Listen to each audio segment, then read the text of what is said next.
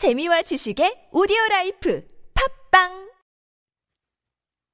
청취자 여러분 안녕하십니까? 12월 21일 수요일 KBRC 뉴스입니다. 전라남도는 2016년 장애인 활동 지원 서비스 제공기관 평가에서 전남 지역 5곳이 최우수 기관으로 선정됐다고 20일 밝혔습니다. 서비스 내용, 운영 실태 등 사업 운영 전반을 평가한 결과 전남 지역 16개소 모두 보통 이상으로 9개소가 우수 기관으로 평가받았습니다. 특히 전남에서는 전남 장애우 권익 문제 연구소, 광양 지체장애인 협회, 순천 척수장애인 협회, 순천 팔마 장애인 자립생활센터, 여수 장애인 자립생활센터 등 5개소가 최우수 기관으로 선정돼 전국적으로 가장 우수한 성적을 거두었습니다. 이는 전라남도가 장애인 활동 지원 사업 예산의 누수를 방지하고 장애인 바우처 사업 부정수급 예방 대책을 강도 높게 추진해온 것이 주요했다는 분석입니다. 최우수 기관은 보건복지부로부터 활동 지원 서비스 품질 최우수 기관 인증 현판을 수여받고 기관당 300만 원의 포상금을 받게 됩니다. 신현숙 전남도 보건복지국장은 그동안 전력을 다해 추진해온 장애인 복지사업 발전 노력이 결실을 맺은 것이라며 앞으로도 구석구석 복지의 손길이 필요한 도민에게 따뜻한 동반자 역할을 해나가겠다고 전했습니다. 한편 장애인 활동 지원 서비스 평가는 장애인 자립생활센터 및 장애인 단체 등이 운영하는 기관 300개소를 대상으로 이루어졌습니다.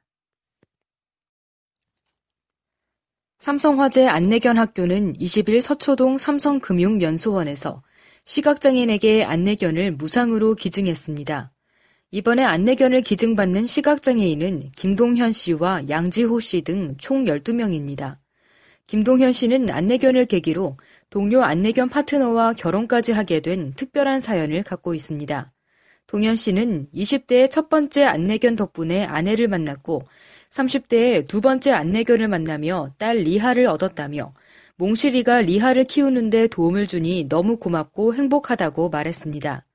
1995년 이후부터 안내견과 생활하고 있는 양지호 목사는 안내견은 사람에게 다가가기 힘든 제게 생활의 원동력이자 삶의 일부였다며 새로운 안내견 한우리와 잘 지내겠다고 감사를 표했습니다.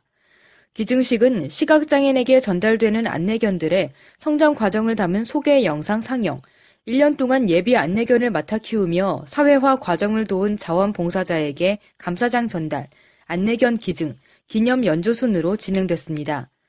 삼성화재 안내견 학교는 지난 1993년 문을 연 뒤 삼성화재가 에버랜드에 위탁 운영하고 있으며 지금까지 총 192마리의 안내견을 무상으로 기증해 현재는 59마리가 활발히 활동 중입니다. 2016 마음으로 보는 세상 10주년 기념 특별전이 이달 27일 서울 종로구 상명대 예술디자인센터 1층 갤러리에서 개최됩니다. 본 특별전은 시각장애인 작가들이 작업한 60여 점의 사진 작품과 작품을 활용한 3D 프린팅 촉각판이 전시될 예정입니다. 특히 10주년을 맞이한 이번 전시에서는 시각장애인의 일상을 간접적으로 체험할 수 있는 시각장애 인식 개선 프로그램도 마련됩니다. 상명대 사진영상 미디어학과 학생들이 7명의 시각장애인의 멘토로 지정돼 사진교실, 사진 촬영 및 선별, 전시회 준비 등 다양한 활동에 도움을 줬습니다. 전시회는 내년 1월 3일까지 계속됩니다. 장애인들의 인권 보장을 지원하는 경기 북부 장애인 인권센터가 문을 열고 업무를 시작합니다. 의정부시 밀락동 성산타워 3층에 자리 잡은 인권센터에는 센터장 포함 4명의 직원이 근무하며 장애인 인권 침해에 대한 상담, 현장 조사, 권리구제 방안 마련, 법률 상담 등의 서비스를 제공합니다. 이와 함께 인권센터는 공무원 대상 장애인 인권 교육, 발달장애인 교환 제작, 장애인 인권 강사 양성과 운영 등 교육 사업을 추진할 방침입니다. 앞서 경기도는 경기도 장애인 차별 금지와 인권 보장에 관한 조례에 따라 2013년 11월 수원 인계동에 첫 장애인 인권센터를 개소했습니다. 그러나 31개 시군의 장애인 인권 상담을 맡기에는 한계가 있어 북부센터를 추가로 열게 됐습니다. 한편 경기도에는 지난해 말 기준 51만 2,882명의 등록장애인이 거주하고 있으며 14만 6,315명이 경기 북부 10개 시군에 살고 있습니다. 롯데 홈쇼핑은 지난 19일 서울시 종로구 국립서울맹학교에서 시각장애 아동들을 위한 음성 지원 기능이 반영된 동화책 전달식을 진행했다고 20일 밝혔습니다.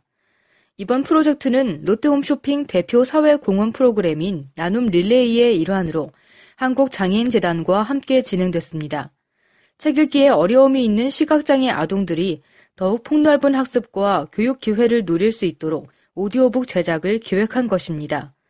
지난 5월 롯데홈쇼핑 본사에서 오디오북 제작 발표회를 진행했으며 지난 6월부터 3개월에 걸쳐 쇼호스트 20명의 재능 기부를 통해 50권 분량의 오디오북을 제작했습니다. 경기도 나는 카페가 사회적 기업 서로 좋은 가게와 함께 발달장애인 일자리 창출과 취약계층 생산품 유통 활성화를 위한 업무 협약을 체결했습니다. 이번 업무 협약은 발달장애인의 일자리 창출과 자립 지원 도모, 자활, 노인, 장애인, 사회적 기업 등 취약계층 생산품의 유통 활성화를 위해 마련됐습니다. 협약에 따라 서로 좋은 가게는 신규 매장 개설 시 나는 카페가 개소될 수 있도록 장소 및 인력 등을 지원합니다. 또한 나는 카페는 취약계층 생산품들을 서로 좋은 가게를 통해 공급받아 카페 내 매장을 통해 판매합니다.